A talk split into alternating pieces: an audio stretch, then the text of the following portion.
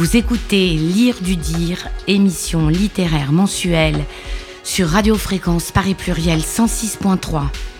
Lire L'-I-R-E comme colère, mais aussi comme parole qui dénonce et qui rassemble autour de la littérature parce qu'elle est le langage du monde. Alors aujourd'hui, je reçois Julien Barret. Il est auteur, journaliste, linguiste. Il s'est intéressé à l'analyse de la performance vocale, poésie orale, le rap, le slam, le stand-up. Et il a aussi beaucoup travaillé sur la langue française en évolution. Après avoir créé 2 sites web, criticomique.com et autourdeparis.com, des podcasts pour la plateforme Majelan, dont Flo et l'atelier oratoire. Après avoir relancé avec Romain Nouat la scène du Chat Noir, il a publié 7 livres. Alors disons-le, Julien Barret s'intéresse au langage dans sa dimension pragmatique, c'est-à-dire au langage en vie, en usage, comme outil de communication. Dans ses derniers livres, il prend en considération une donnée incontournable et que nombre de nos contemporains font mine d'ignorer. À notre époque, la langue évolue de manière inédite. Certes, le fait qu'une langue se transforme n'est pas nouveau, le phénomène nous a permis de passer du latin au français moderne et ces mutations ont pris des siècles et se sont opérées uniquement grâce au locuteur, parce que c'est dans son emploi qu'une langue se modifie. Mais les mutations qui s'opèrent à notre époque sont différentes et disons-le, cette évolution est le fait de l'appropriation du lexique par tous les locuteurs, de toutes les classes sociales et de toutes les origines. Ces constats posés par notre invité Julien Barret ont été à l'origine de ses dernières publications et après avoir beaucoup écrit sur le rap et le slam, auquel il s'est intéressé comme lieu d'une poésie vivante et inédite dans le paysage contemporain, il s'est intéressé à la langue en emploi. Ce sont donc ces questions que nous évoquerons avec lui aujourd'hui. Alors bonjour Julien Barret, merci beaucoup d'être avec nous. Bonjour Carole, merci pour cette invitation. Alors, dans tes livres, tu parles bien la France, essais sur la langue française d'aujourd'hui et l'atelier oratoire, les leçons d'éloquence de 10 pros de la parole. Tu évoques l'importance d'une bonne maîtrise de la langue et tu soulignes les mutations subies par le français d'aujourd'hui. Est-ce qu'elles sont plus importantes que celles qui ont mené du latin au français moderne ? Non, enfin, si on considère l'évolution du latin jusqu'au français moderne, qu'on pourrait dire contemporain par exemple de Voltaire. C'est le passage d'une langue à une autre, donc c'est des mutations progressives radicales. Si tu considères l'évolution du français depuis Voltaire par exemple, je propose qu'on différencie l'oral et l'écrit, et la langue écrite jusque dans les années 50, mais pour certains, elle n'a pas changé. C'était la thèse de « Tu parles bien la France » que tu as évoquée, sortie en 2016. Chez quel éditeur ? Chez l'Harmattan. Et l'autre, c'est chez First, l'atelier oratoire. En fait, la langue écrite classique française du XXe siècle, c'est la même que celle du XIXe siècle.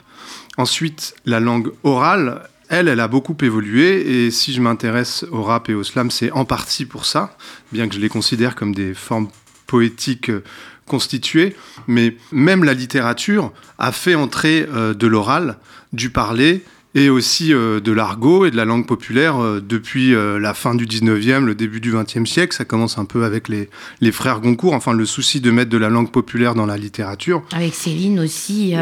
Voilà, tu peux évoquer Céline, tu peux évoquer beaucoup d'auteurs, même Queneau. Ensuite, il faudrait faire la différence entre le parler et la langue populaire, mais ce seraient des distinctions peut-être trop élaborées pour une première réponse. En tout cas, la langue orale, elle est différente, je pense, celle qu'on parle ou celle qui est parlée en France aujourd'hui, de celle qui est écrite. La langue écrite se modifie un peu, notamment avec les romanciers, et la langue orale subit des modifications, notamment celle qui est parlée en banlieue par les jeunes, avec du gitan, de l'arabe, de l'américain, des sigles. Mais pour moi, ça reste du français et c'est pas comparable à l'évolution du latin au français. Alors voilà, justement, ces modifications, je voulais te demander de les aborder. Et penses-tu qu'il y a un refus de la part de ceux qui s'occupent de mettre au point une norme, de considérer cette langue parlée par de nombreux locuteurs français maintenant ? Est-ce qu'elle est prise en compte ou est-ce qu'elle est un peu laissée de côté ? Voilà. Donc la première partie de ta question sur les changements. Les changements aujourd'hui. L'année dernière, j'ai passé une trentaine d'heures avec une classe du 91 de première en lycée professionnel à Ris-Orangis. C'était des jeunes qui venaient de Grigny, de Évry, de grands ensembles de cités. Il se trouve que le 91 est censé être un peu un laboratoire de l'argot, et c'est là que se forment pour pas mal de gens, pas mal de nouveaux mots. Notamment, il y a eu le suffixe en zer qui a été repris par Booba, mais dire la street zer pour la street, etc. Ça viendrait du nord du 91, de Courcouronnes. Il y a beaucoup de choses qui viennent de là-bas. Il y a un influenceur qui s'appelle Oplay et qui commence toutes ses vidéos par dire « quel bail vous ?» C'est le mot « bail » qui est utilisé, dont on ne connaît pas bien l'origine, mais qui pourrait avoir un lien avec les bails, les beaux, bien qu'on dit des bails, mais au lieu de dire comment ça va ou quels sont c'est quoi les bails, il dit quel bail vous. Donc là, il y a une modification de la syntaxe. Mais grosso modo, avec ces jeunes, on a fait un dictionnaire dans le cadre de leur oral au bac, un dictionnaire du 91, et on a intégré des mots qui sont américains, arabes, gitans, des choses qui sont des abréviations ou alors des répétitions de syllabes. Il y a plein de sortes de sources possibles de formation de ces mots, et ils sont assez codés. Et si tu entends la phrase « quel bail vous », bah déjà il y a « bail » qui est un mot qui est apparu il y a une dizaine d'années, et « quel bail vous », c'est la syntaxe qui est modifiée. Et donc aujourd'hui, ça se transmet notamment par le rap, par les clips de rap, mais par les influenceurs sur les réseaux sociaux, sur TikTok, sur d'autres réseaux sociaux. Et il y a une langue qui évolue, peut-être un peu plus rapidement qu'avant, mais quand moi j'étais adolescent, on parlait verlan. Il y a toujours, par ailleurs, cette langue de la banlieue se propage dans les centres-villes avec une fascination qu'exercent depuis toujours, je pense, les classes dangereuses ou les voyous sur les bourgeois. Donc aujourd'hui, un jeune de 15 ans d'un lycée du 17e arrondissement va peut-être adopter des tournures de langage qu'il a entendues dans des clips de rap de Nino ou de Caris.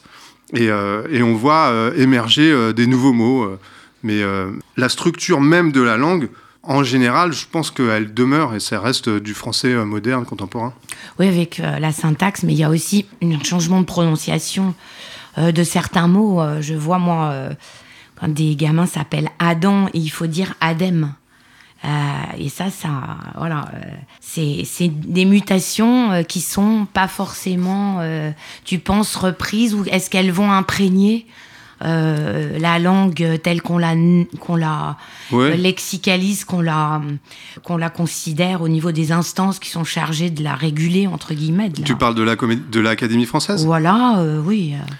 Est-ce qu'il y a des instances en France qui sont chargées de normer et de donner un code que tout le monde doit suivre pour la langue ? Peut-être, mais leur rôle est léger, enfin, est peu contraignant.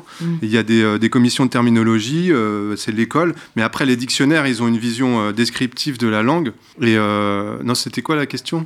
C'était, je sais plus moi-même, je disais simplement que est-ce que ces modifications parlées par les jeunes générations, enfin beaucoup, vont finalement finir par imprégner. Oui, parce qu'on sait que l'usage d'aujourd'hui, c'est la norme de demain. Effectivement, la phonétique, elle évolue, notamment, je pense, avec l'influence de l'arabe. Mais ça, il y a des linguistes, il n'y a pas encore beaucoup de choses qui ont été faites là-dessus. Il y a un linguiste marseillais qui s'appelle Médéric Gasquet-Cyrus qui lui a un peu travaillé sur l'évolution phonétique du français contemporain. Et il travaille aussi sur le marseillais en général, sur cette variante particulière du français. Et on peut dire aussi que, par exemple, les pronoms relatifs disparaissent. Tu ne vas pas dire « tu sais que je suis venu », tu vas dire « tu sais je suis venu ». Direct, c'est un peu comme en anglais, ça. Ouais. Et puis, il y a d'autres formes lexicales ou syntaxiques qui apparaissent, comme une forme exclamative qui dit « rien que ça bouge » pour « qu'est-ce que ça bouge ?» Et ça qui me semble calqué sur de l'arabe. Mais le fait que le français évolue, que que la syntaxe un peu évolue, mais surtout que le vocabulaire change et un peu la phonétique. Je pense que c'est le principe même d'une langue. Ouais. Il y a une accélération aujourd'hui qui est, à mon avis, liée aux réseaux sociaux, mais rien de fondamentalement différent. Mmh. Très bien, on va faire notre première pause. Je vais te laisser présenter Yass avec délice. Ouais. Yass, c'est une activiste du milieu slam qui a commencé dans les... Alors slam, il faudrait peut-être expliquer ce que c'est. Ouais. Les gens pensent que c'est Grand Corps Malade, mais en fait, c'est pas une nouvelle forme de poésie orale. À la base, c'est un tournoi, une scène ouverte qui permet à toutes les formes de l'art oratoire poétique d'advenir. Et... sur ces scènes slam, on trouve des artistes qui viennent du rap, du théâtre d'ailleurs. Et parmi les artistes slam à Paris et qui vient de Nantes, il y a Yass, qui est une fille qui maintenant, depuis 15 ans, vit des ateliers d'écriture. Mais dans son œuvre, elle a fait des disques. Et donc là, on peut entendre ce titre. Délice, Yass.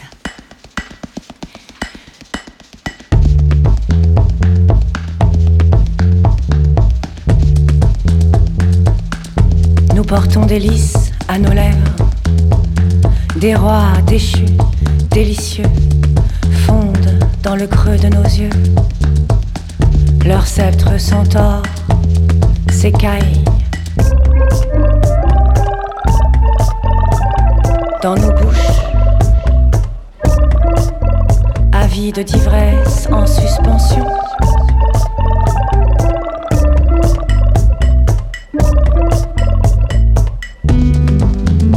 Le silence des rois déchus, alors que la soif se fait sentir. Nous portons des lys à nos lèvres, et nous avons encore faim de nos silences.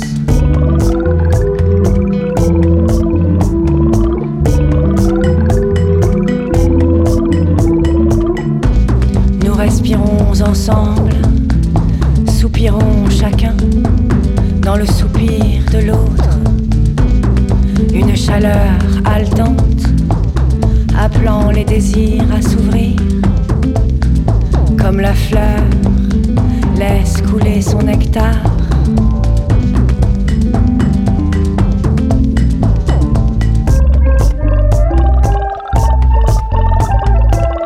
Avant qu'il ne soit trop tard, nous avons l'eau à la bouche et le festin des dieux dans nos iris. Nous portons des lys à nos lèvres, nos rois déchus écaillent leurs sceptres centaures. Et laissent transparaître leur peau de lézard.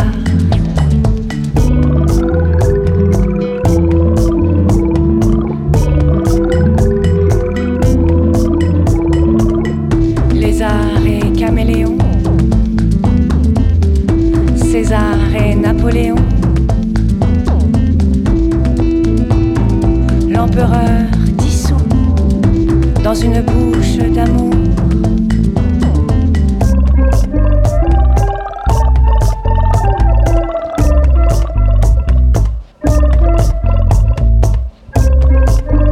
Sceptre centaure pleure la mort de son pouvoir centenaire.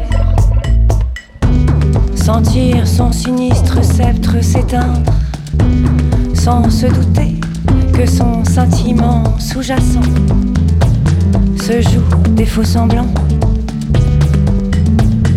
Nous portons des lys à nos lèvres.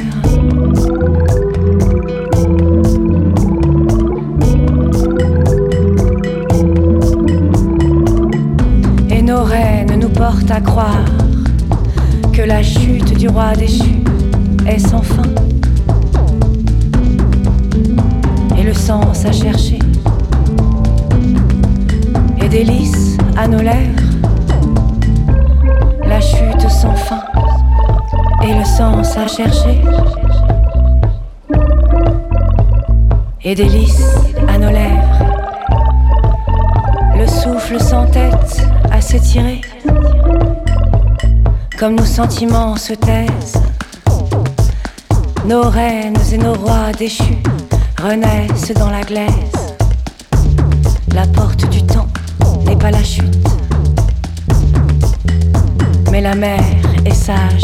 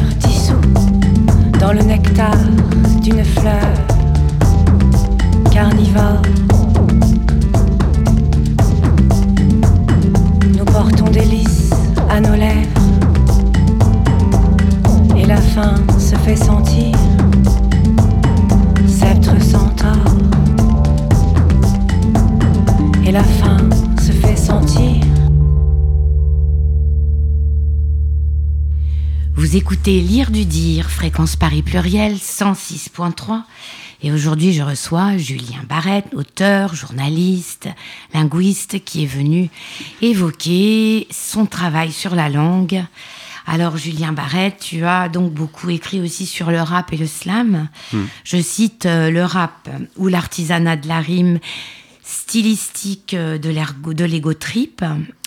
Le petit livre de les meilleurs punchlines du rap, écrire à voix haute, rencontre entre un poète et un linguiste autour de la poésie orale d'aujourd'hui. C'était 3 livres. Et donc, à l'inverse d'un courant dominant qui envisage sous un angle sociologique ces 2 genres de musique, tu l'as analysé et aussi la stylistique des paroles de ces textes. Et tu as comparé ces textes de rappeurs et de slameurs à ceux de certains poètes du Moyen-Âge. Est-ce que tu peux nous parler de ça, de tes recherches et de tes conclusions ? Je me suis intéressé au rap à l'adolescence. J'avais fait un mémoire à la Sorbonne. Et ensuite, en 2008, j'ai sorti ce premier livre, Le rap ou l'artisanat de la rime, qui reprenait en partie et l'actualisait ce mémoire de 2001, où je comparais le rap égo-trip, c'est-à-dire toute une frange du rap qui est constituée un peu comme une joute oratoire, une performance, un exercice de style qui parfois n'est pas envisagé. À l'inverse d'un rap dit conscient ou du message, je considérais tout ce rap-là qui s'est beaucoup développé depuis 2001 ou 2008, et je montrais qu'il était constitué dans sa structure technique comme la poésie du Moyen-Âge. C'est-à-dire les troubadours, qui sont les inventeurs, mais il y avait des femmes aussi troubadours, les troubérites, on dit de l'amour, mais aussi de la poésie européenne. Ils ont été copiés un peu partout, notamment en France par les trouvères. Et les grands rhétoriqueurs, qui sont un peu les oubliés de la poésie du Moyen-Âge, et auxquels l'histoire littéraire française a toujours voué une sorte de mépris, qui est toujours actuel, et on en parlera peut-être dans la poésie contemporaine, c'est un mépris pour la rime. Ils ont été considérés comme des rimailleurs, des rimeurs, comme des sortes de gens qui n'avaient que pour but de s'amuser en faisant des exercices qui tournaient à vide. Et ces grands rhétoriqueurs, ils ont pratiqué constamment l'exploration formelle de la rime. Ils faisaient des rimes équivoquées. Par exemple, ornements, ornements, ou si je donne un exemple de rap contemporain de Fab, le « je persévère » façon « persévère », le « faux devient vert », il en persévère. Cette forme de calembour rimé, cette forme de rime totale, elle est abondamment pratiqué dans le rap, avec une autre figure, c'est la paronomase, c'est le fait d'associer 2 termes qui sont phonétiquement proches, mais tout ça, et aujourd'hui on appelle ça des rimes multisyllabiques, parce que le vocabulaire de la battle rap, aussi bien aux États-Unis qu'en France ou ailleurs, c'est un vocabulaire technique qui essaye d'explorer toutes les formes de rimes, de jeux de mots, de punchlines qu'on peut trouver. Dans cette recherche de la meilleure rime, le rappeur peut être comparé, à mon sens, aux poètes du Moyen-Âge, et c'est les troubadours qui ont inventé la rime équivoquée. Et parmi les troubadours, il y en a un qui s'appelle Arnaud Daniel, qui est d'ailleurs cité dans la Divine Comédie de Dante, puisque les troubadours ont aussi influencé les Italiens. Mais ça, c'est autre chose, mais c'est drôle de voir que les troubadours de Languedoc ont influencé Dante, Petrarch, ceux qui ont fait du florentin la langue italienne, qui eux-mêmes ont été copiés par Ronsard, et par la Pléiade, et par donc la poésie de la langue française de la Renaissance. Cette Ces recherches de Arnaud Daniel, qui était un poète donc de Languedoc, sur la sextine, par exemple, qui est une forme poétique qui est pratiquée par l'Oulipo aujourd'hui, ouais. Combinatoire, qui fait à chaque fois changer l'ordre des vers d'une strophe. Ces recherches sur la rime, on en trouve des manifestations aujourd'hui. Mais il n'y a pas que ça, il y a aussi la joute oratoire, il y a ce qu'ils appellent les tenson, les tensus, c'est les affrontements oratoires entre les troubadours. Et donc, j'ai montré, en étudiant toutes les rimes qui sont utilisées par les rappeurs. Donc, par exemple, tu as des rimes brisées qui sont coupées en deux, tu as des rimes couronnées qui se répètent comme ça, rime. Toutes ces formes-là, elles sont utilisées dans le rap. Très bien. Et du coup, la poésie des rappeurs et des slameurs, elle se distingue de beaucoup de productions contemporaines publiées en recueil. Et donc, qui sont plus facilement rattachés quand même au genre poétique. Est-ce que tu crois que c'est une sélection, entre guillemets, motivée par le souci d'entretenir ce qu'on appelle la culture, qui serait donc le lieu d'établissement d'une norme et l'élaboration d'une classe dominante autorisée à énoncer des règles. Donc, ça, ce serait presque à moi de te poser la question, en tant que t'es rédac-chef de ce grand site internet de poésie contemporaine qui essaye de fédérer tout ce qui se passe. L'établissement d'une norme, il y en a certainement une qui cherche à garder un savoir autorisé. C'est un problème de jugement social à la réception. Mais donc, en gros, moi, je considère le rap comme une forme poétique en voulant libérer les rappeurs d'une sorte d'assignation à une étiquette où ils seraient juste sociologiquement les représentants de la banlieue. Ensuite, on peut considérer évidemment dans quelle mesure il y a une parole populaire ou différente qui s'exprime dans le rap, et c'est sûr qu'il y a de la violence qui s'exprime dans le flow, et aussi du verlan et tous les nouveaux codes langagiers. Donc c'est pas normé. Non. Mais après, c'est paradoxal, parce que la poésie contemporaine, elle procède d'une déconstruction qui a eu lieu avec Dada, le surréalisme, avec quelque chose de postmoderne, parfois d'abstrait. Et le reproche que je lui ferais, bien que j'en goûte les textes, c'est une certaine forme d'hermétisme, l'emploi de mots parfois très rares, qui ne sont pas des mots du quotidien. Et à l'inverse, il y aurait une poésie qui serait celle de Prévert, ou celle de la Beat Generation, ou celle du slam, qui cherche, ou toutes les formes de la poésie orale d'une certaine manière, qui serait celle du griot, ou du majdub, ou si on prend ou de la chanson en fait, toutes les formes de poésie qui sont orales, elles ont un souci, je pense, de toucher directement, elles s'adressent à quelqu'un. En fait, le problème, je pense, de la poésie contemporaine, c'est qu'elle ne s'adresse pas directement, immédiatement, violemment à quelqu'un. On va faire une pause avec Rouda et on va écouter Un verre d'avance, tiré de son album The French Guy, voilà. Rouda du collectif 129H, qui est quelqu'un d'assez important dans le slam aussi. Ouais.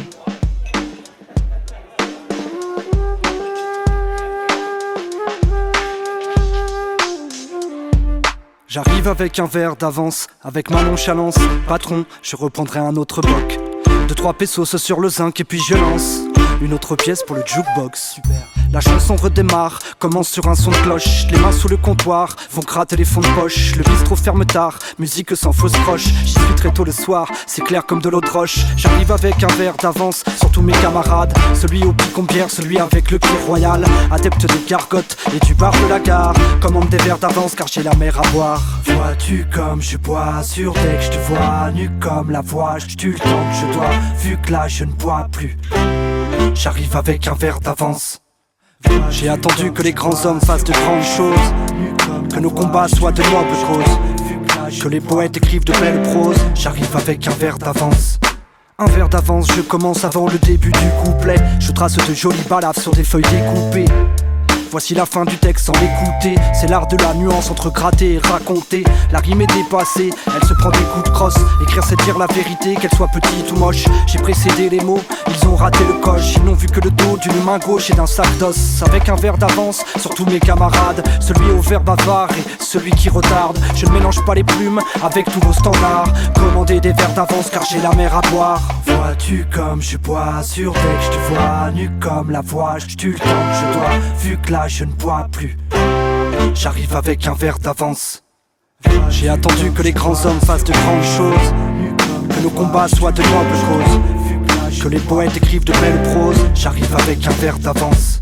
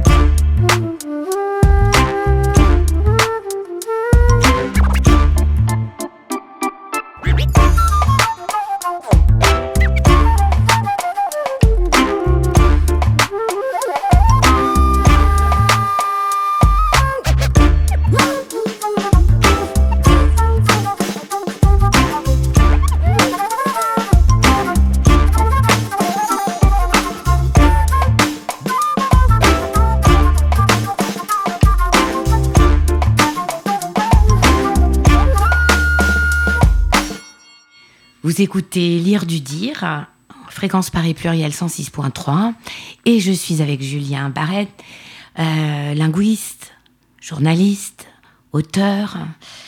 Julien Barret, donc tu dis que le rap et le slam font figure d'exception en ce sens qu'ils emploient la rime. Est-ce que tu penses pas que cette exception peut venir du fait qu'ils intègrent les parlers des classes sociales dites défavorisés ou populaires? On l'a évoqué donc voilà, juste un tout petit peu avant. Alors maintenant, ils font plus figure d'exception. Quand j'écrivais Exception, c'était pour la 4e de couverture du bouquin de 2008. Et donc il est plus installé dans le paysage, quoi, le rap. Alors, en fait, le rap et le slam, c'est différent. Il faudrait dire que le slam, donc, c'est juste une scène ouverte. Et c'est juste vraiment une possibilité qui est donnée à tout personne qui veut dire de la poésie, de le dire. Elle a été inventée par Mark Smith en 1984-86 à Chicago, précisément dans le souci de renouveler la soirée poésie traditionnelle qu'il jugeait un peu soporifique, en faisant en sorte de faire intervenir les arts de la performance et incarner le texte pour toucher les gens. Le rap, lui, c'est un genre musical constitué, codé. C'est beaucoup plus précis que le slam, et c'est, à mon avis, plus dur à faire, puisque le flow doit être posé sur une instru, et qu'il doit y avoir une musicalité supplémentaire. Et par ailleurs, c'est un peu la double peine, puisque les rappeurs sont moins bien entendus par la société qui a peur de la violence du rap, et pourtant il y a un effort supplémentaire qui est fait sur le flow.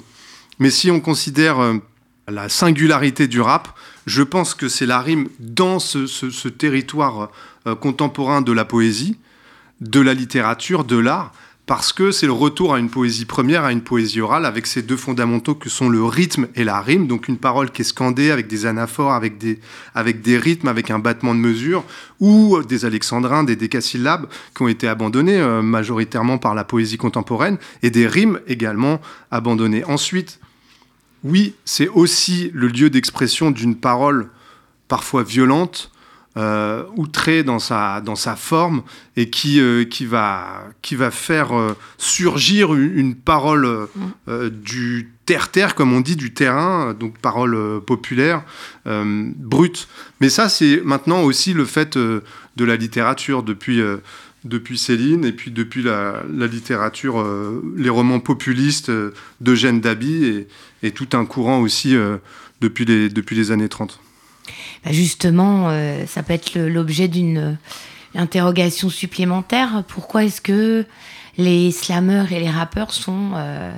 leur parole est quand même un peu le bastion, le dernier lieu d'une parole engagée, vraiment, consciente des enjeux sociaux, et révoltée et engagée, qui prend position en poésie, je veux dire. Hein.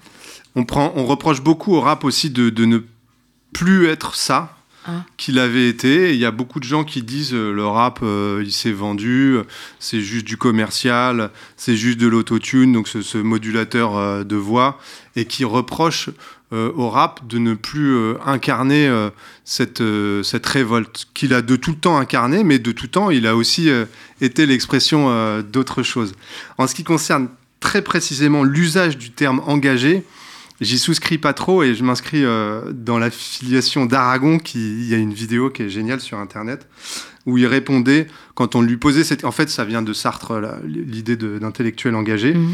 Et il disait, j'ai jamais été engagé à aucune Saint-Valentin, j'ai pas besoin d'un adjectif nouveau pour dire que j'écris ce que je pense.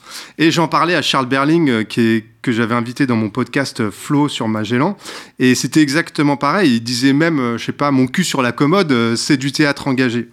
Donc je le prends vraiment, je comprends très bien ce que tu veux dire, mais je le prends à façon linguiste un peu au sens propre. Pour moi, toute parole est engagée si elle est dite. Mmh. Et le lieu d'une parole authentique, c'est le rap, mais je pense que cette parole, elle existe partout. Et par ailleurs, on reproche au rap de ne plus porter cette révolte. Alors on va faire notre pause avec Faisal, la balade en sourde oreille.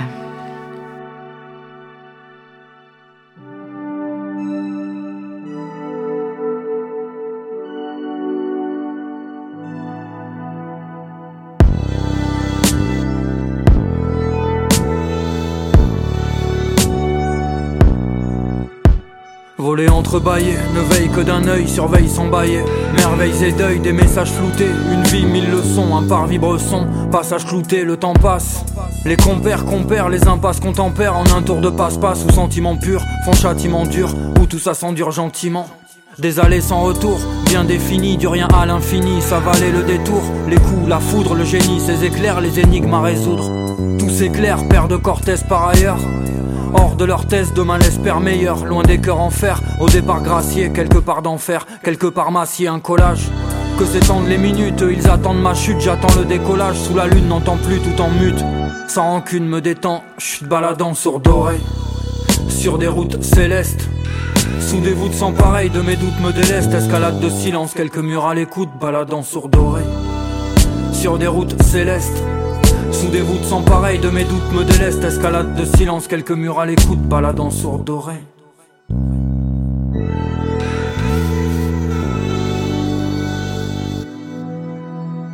Des instants volés de trois roues au vélo, dans tout ce mélo distant voulait m'envoler. J'ai roulé, crevé, ma routine des rétines, sans rustine me suis relevé, enjambé.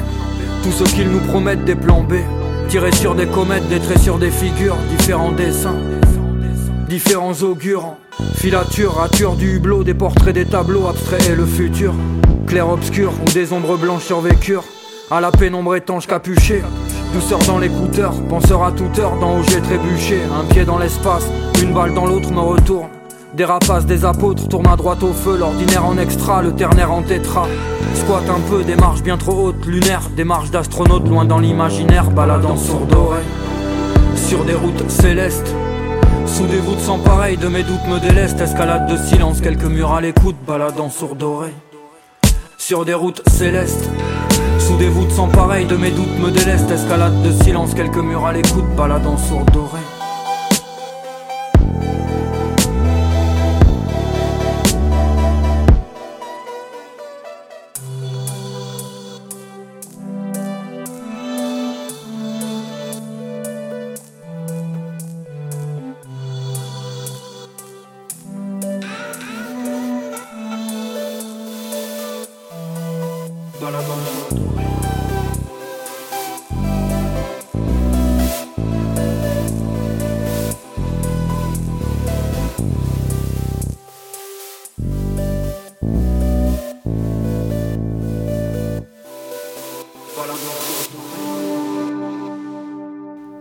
Vous écoutez Fréquence Paris Pluriel 106.3.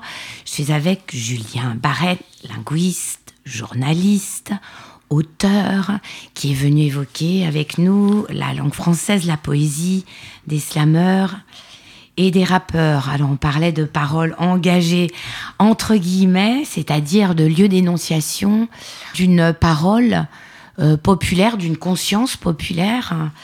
Est-ce que tu penses pas qu'il y a une scission entre le monde de la poésie tel qu'il aime s'énoncer, se nommer, s'auto-nommer, proclamer, et le monde des slameurs et des rappeurs? Si, c'est une question qui me fascine depuis toujours.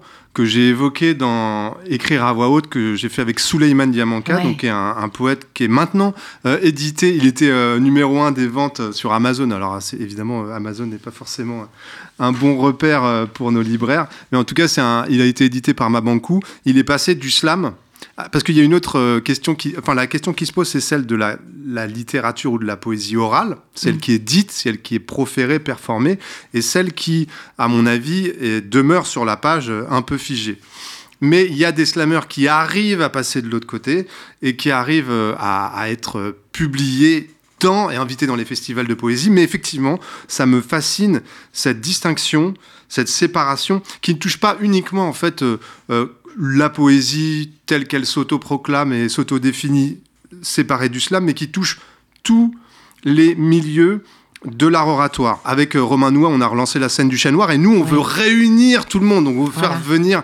Il y a Jean-Pierre Bobillot qui est venu la dernière fois, qui, lui, incarne la poésie sonore, ou qui a fait tout un colloque là-dessus, et qui pointe aussi cette distinction. Alors, le Chat Noir, c'était un cabaret à la fin du 19e siècle, à Montmartre, où il y avait justement cette poésie de cabaret, cette poésie orale, avec des chansonniers, Aristide Bruant, mais aussi avec des gens qui étaient quasiment des rappeurs. Quand on prend Jean Rictus, Les soliloques du pauvre, c'est ultra, ultra violent. Et là, c'est une parole populaire engagée. Donc, il n'y a pas que ça, il y a les conteurs. Ils se retrouvent dans des soirées à Paris que entre conteurs. Et je suis allé les voir et j'ai fait un article pour mon site Criticomique sur une soirée de conteurs. Et j'imagine qu'il y en a une cinquantaine, amateurs ou professionnels à Paris, ils se connaissent tous, ils se réunissent. Il y a des clowns qui se réunissent. Alors là, c'est plus dans des spectacles ou dans des festivals. Mais il n'y a pas trop de conteurs ni de clowns sur les scènes de slam. Donc tout ça, ça constitue une sorte d'atomisation, de satellites, de chapelles distinctes qui ne parlent pas. Et en ce qui concerne la distinction entre la poésie instituée et la poésie orale slam, j'en ai parlé beaucoup avec Souleymane Diamanka. On était à Étonnants Voyageurs en 2011, au festival Étonnants Voyageurs à Saint-Malo. Et là, il y a les deux qui sont réunis, à la fois des slameurs et des poètes. On a discuté avec Jean-Pierre Verhaeghen, on a discuté avec un certain nombre, avec Jacques Darras, avec Yvon Lemaine. Il y a eu Julien Blaine, qui est un sacré... Oui. Ouais. Lui, c'est de la poésie sonore plutôt. Mais alors, on prenait le cas de Jacques Darras et Yvon Lemaine. En fait, ils étaient en train de se dire, en gros, comment ça se fait que Grand Corps Malade, il remplit des zéniths ? C'est ça la question. C'est la vraie question. Et c'est quoi la réponse ? Elle est tellement simple. En fait, Grand Corps Malade, il s'adresse aux gens et il utilise cette chose complètement désuète qui s'appelle la rime. Et que la poésie considère... Mais des gens très sérieux de l'ouvroir de littérature potentielle disent que c'est léger, voire inconséquent, de considérer aujourd'hui la poésie dans son histoire en méprisant la rime. Je veux dire, ça, c'est pas sérieux, à mon avis. Il faut s'adresser aux gens et mettre en forme son propos de telle sorte qu'il soit recevable sans faire d'efforts surdimensionnés. Alors évidemment, il y a une poésie hermétique, mais ça, depuis les troubadours, il existe différents types de poésie. Trobarclous, ça s'appelait, fermée sur lui-même, ou ouverte. Et la chanson, c'est de la poésie populaire accessible. Mais c'est ça, en fait, le slam, ça se rapproche finalement de la chanson. Et Grand Corps Malade, aujourd'hui, c'est un chanteur. Et malheureusement, les poètes, peut-être parce qu'ils ont une sorte de recherche d'alchimie du verbe ou de trucs post-romantiques, de l'indicible, c'est très intéressant, mais c'est rarement communicable, aussi facilement qu'une parole rap ou slam. Justement, on va faire notre pause avec Vince Annao et sa chanson « Balade-moi ». Tant que nous aimerons provoquer les larmes, mais pas les voir couler, je te dirai « Balade-moi, bébé, balade-moi, balade-moi ».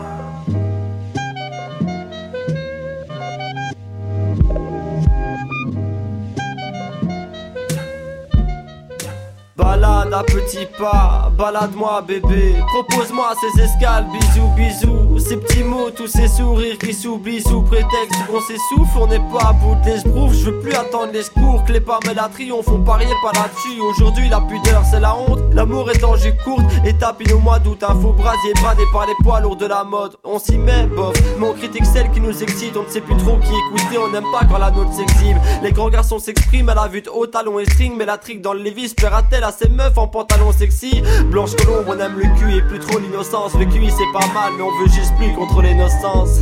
Pardonnez l'offense, non. J'ai pas voulu mon rang, c'est tu qu'un homme et que j'ai perdu mon ange. Mais qu'on s'en me rassure, ça leur est déjà arrivé. On s'en sort par les 100 pas ou par une signe et des poignées aux pièces sur plantas. Si jamais une remplacée pour qui t'en pince, tu l'appelles, tu te fais mal, tu l'embrasses.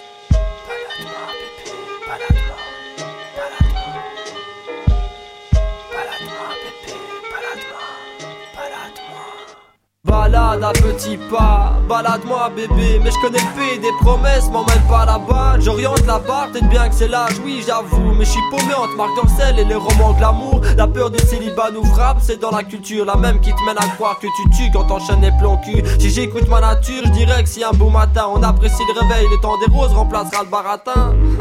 T'as vu c'est si vite dit, d'ici là je dois zapper le trip, vie, la piscine et femme idéale. Coco fond de moi j'en veux pas, le conditionnement des familles Coca-Cola. L'animal mal rêve de coït avec des mycolis. Mais sa morale le chuchotera à l'aube qu'il a trop déconné. Craignant l'infidèle, il a signé pour la vie. Une femme pas mal, un peu malinée, juste un peu coquine au lit. T'as peur de ces conneries, les papillons commencent à prendre peur des schématiques. Génération libre, on apprend un peu à faire nos vies, à assumer qu'on kiffe. Séduire, sourire, puis se dire j'aurais pu, j'aurais pu, j'aurais pu.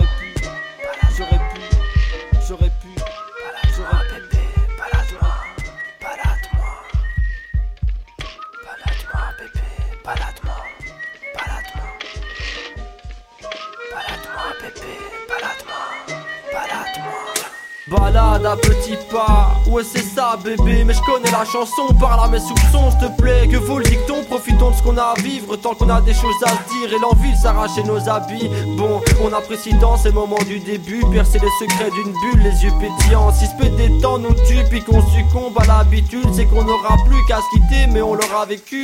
C'est ce qui compte enfin, c'est ce que tu m'as dit. J'y avais cru quelques secondes et j'étais trop naïf. Faut que j'écoute ce que je rate, sinon c'est le coup de pompe. Après le faux coup de foudre, après faut beaucoup de courage pour tout recoudre. Et c'est pas tout de faire des bouts de chemin, s'il faut les rebrousser plus tard. Mais j'y crois, de surcroît, je peux pas retrousser que des poutards. Putain, plus qu'un jour avant de l'avoir. Je viens de l'avoir en ligne, je vous raconte pas l'effet que m'a fait sa voix. La suite, je sais pas, mais je vous la ferai savoir, ou pas.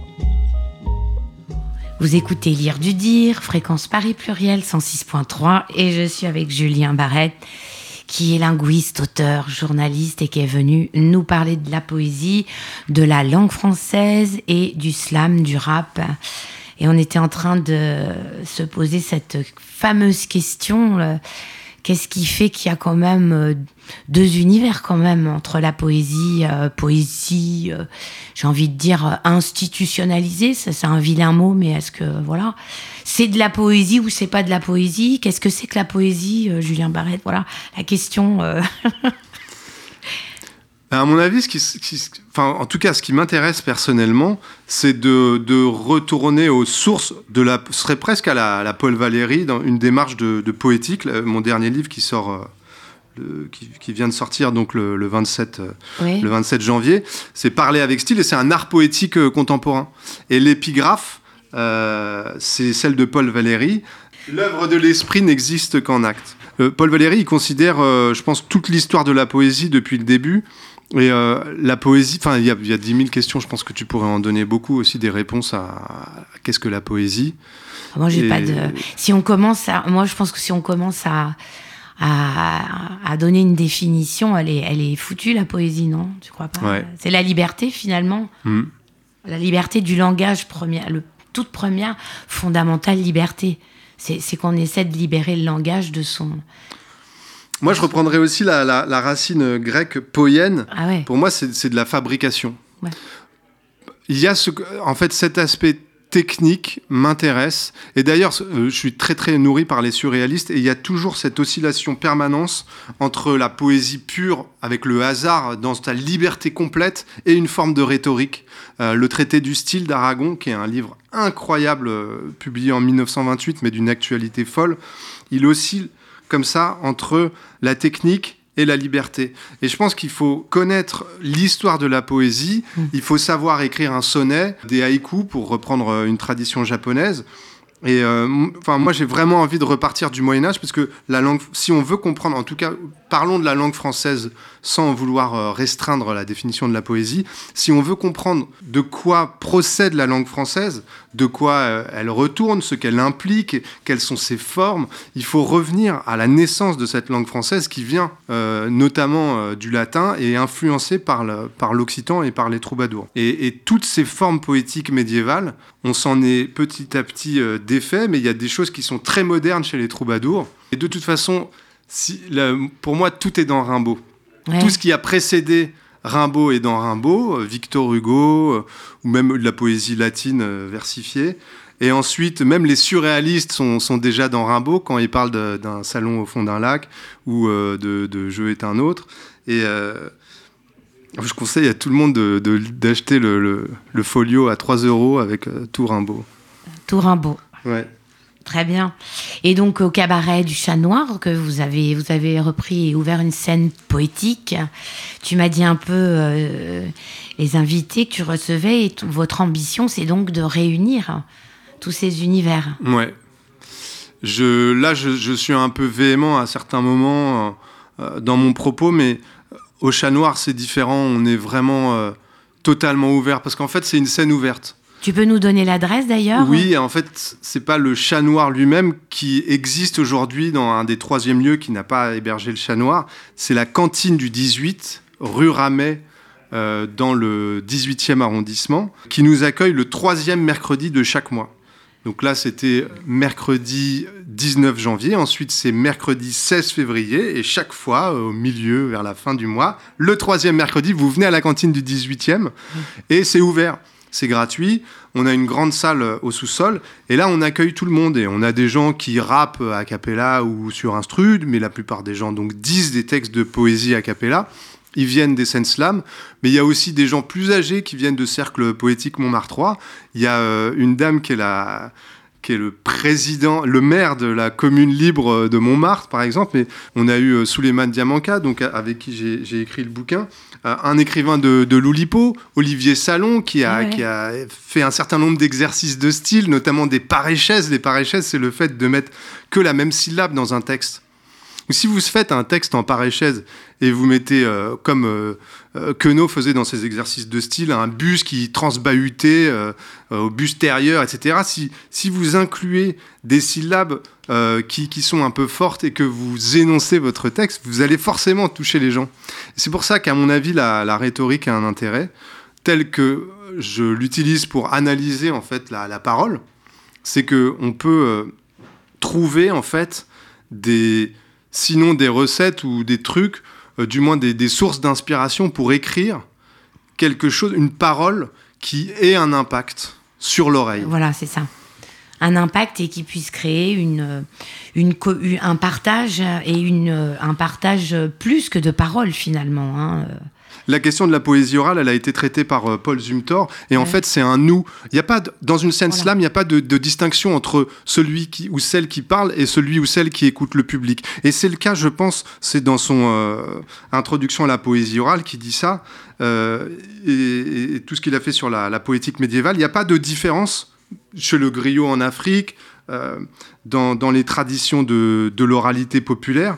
C'est un nous, en fait. Il n'y a pas une singularité d'introspection romantico échevelée, c'est une parole du nous qui est dite par quelqu'un qui représente les autres. Et quand je parlais avec Grand Corps Malade, parce que j'interviewe un certain nombre de gens pour essayer de saisir la formule ou quels sont les procédés qui permettent de toucher les gens, c'est souvent, lui, il dit qu'il va utiliser des mots, mais c'est ce que font les stand-uppers aussi, des mots qui touchent tout le monde, des mots, je sais pas, du vocabulaire, d'un champ lexical ou d'un champ qui parle à tout le monde. Alors, on va faire une pause avec Yass. Trésor chéri, les morceaux que tu m'as envoyés, ouais. Et qui touchent tout le monde, effectivement.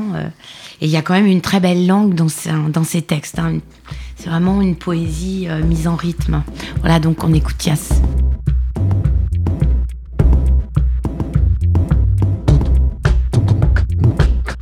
Où es-tu, trésor chéri, cher guerrier de la vie? Je te chéris, trésor, comme on chérit la vie face à la mort. C'est un peu comme un conte d'horreur. Au début, ça fait peur. On ferme les yeux pour ne pas savoir. On n'est pas malheureux dans le noir. On sera un jour heureux. On a bon espoir. Les images sont brutales et vous sautent à la gorge. Violence fétale, fatale et rafale de balles. Mieux vaut prendre le large, faut pas devenir barge. Et puis dans quelle direction, de toute façon, il faut faire front.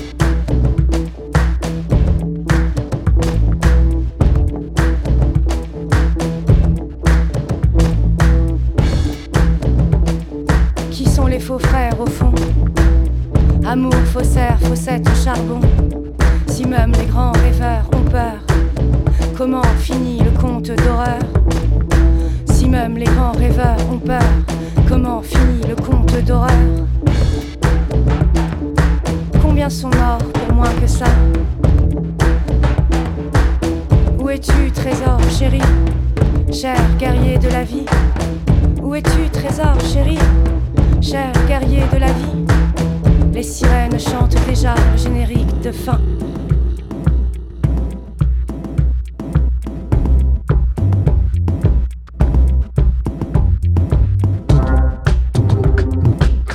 À notre époque, pas de morale aux contes d'horreur. Seulement le bruit des balles, du vent par rafale et de gigantesques fleurs. De grandes iris monstrueuses, comme des chars d'assaut, viennent prendre Isis malheureuse sur son bateau. Un conte d'aurore oblique, pour un générique de fin onirique. Le conte d'horreur touche à notre fin, pour un monde meilleur, trésor. Je cherche ta main, pour un monde meilleur, trésor. Chante avec nous, chérie, je deviens fou. Chérie, les morts chantent avec nous. Chérie, je deviens fou. C'est ce trésor d'amour qui me remplit. C'est bien trop lourd. C'est bien trop lourd pour le laisser prisonnier. C'est lourd comme une sirène assourdissante. Je deviens sourd au monde chaos. Je suis l'amour dans une goutte d'eau. Je deviens sourd au monde chaos. Je suis l'amour dans une goutte d'eau. Et puis l'océan déborde sur les terres. Comment stopper l'élan de mes hordes guerrières? Comment stopper le chant de ma corde sorcière? Ces sirènes transperçant mes tympans, comme les talons des militaires pavés battants. J'en ai bavé, pas vous, mon amour. Alors Julien Barret, on évoquait le partage sur la scène du Chat Noir, la poésie. On se disait qu'on ne peut pas définir évidemment la poésie. Et la poésie en recueil, alors est-ce que tu penses qu'elle est prisonnière de quelque chose? Est-ce que la poésie, c'est une parole orale, écrite? C'est quoi? Si on ne peut pas la définir, est-ce qu'on ne peut pas essayer de voir un peu... Ou est-ce qu'elle s'exprime? Je pourrais pas définir cette poésie en recueil. Ce serait trop réducteur de ma part. J'imagine qu'elle est. Tu la connais bien. Dans Recours au poème, tu l'as fait advenir dans sa multiplicité. On a fait une émission d'ailleurs sur le slam et le rap. Un numéro sur le slam et le rap. Ouais. Ce serait difficile. J'imagine qu'elle est multiple.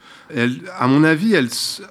Ça, c'est la définition ancienne de la poésie ou du style Alors déjà, ce serait la même chose, donc c'est bizarre. Ce serait un écart par rapport à la langue commune, ou ce serait un régime de langage qui n'est pas là pour communiquer ou pour être immédiatement utile, mais dans sa fonction poétique, comme disait Jacobson, ou dans une expression de la singularité et du jeu, du moi. Mais donc là, on a une définition romantique, post-romantique. Il faut qu'on arrête les définitions, c'est...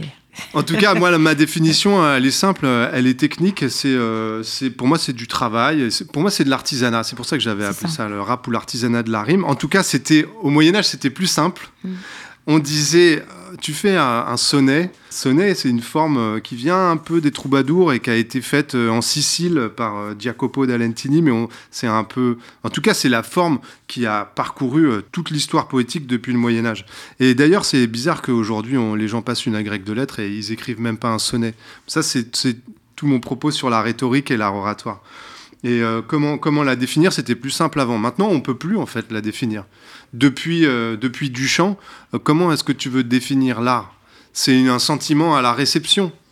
Mais moi, je voudrais redonner une forme de nécessité ou de définition possible à la poésie qui nous permette pas d'en faire une sorte de truc académique, mais simplement de la partager à travers des ateliers d'écriture, de trouver des dispositifs pour comment faire une image surréaliste.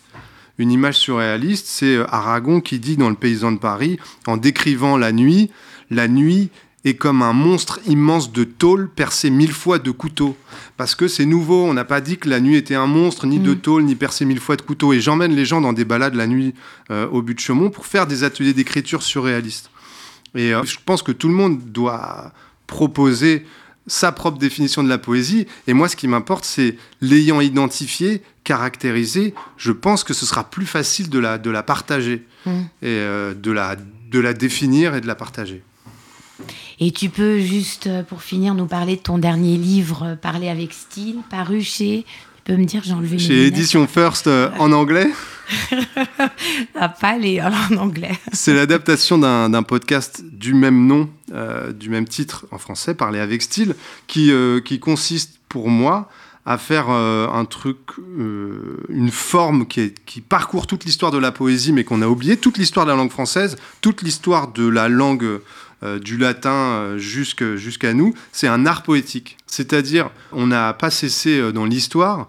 Du Bellay écrit la défense illustration de la langue française. Boileau fait son art poétique du XVIIe siècle très, très classique, en voulant avoir une pureté de la langue. Mais on a des arts poétiques. D'une certaine manière, les exercices de Queneau, les exercices de style, c'est un art poétique. Alors moi, j'ai voulu dire d'une façon...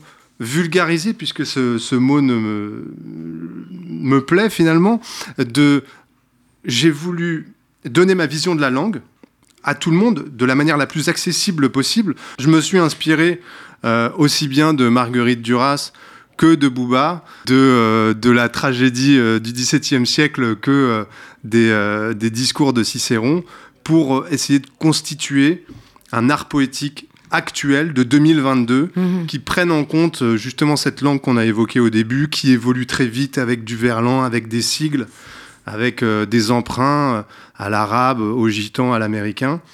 Et en même temps, il ne faudrait pas utiliser ce « en même temps » qui fait penser à Macron, mais simultanément ou dans le même mouvement. Tu peux éviter, voilà.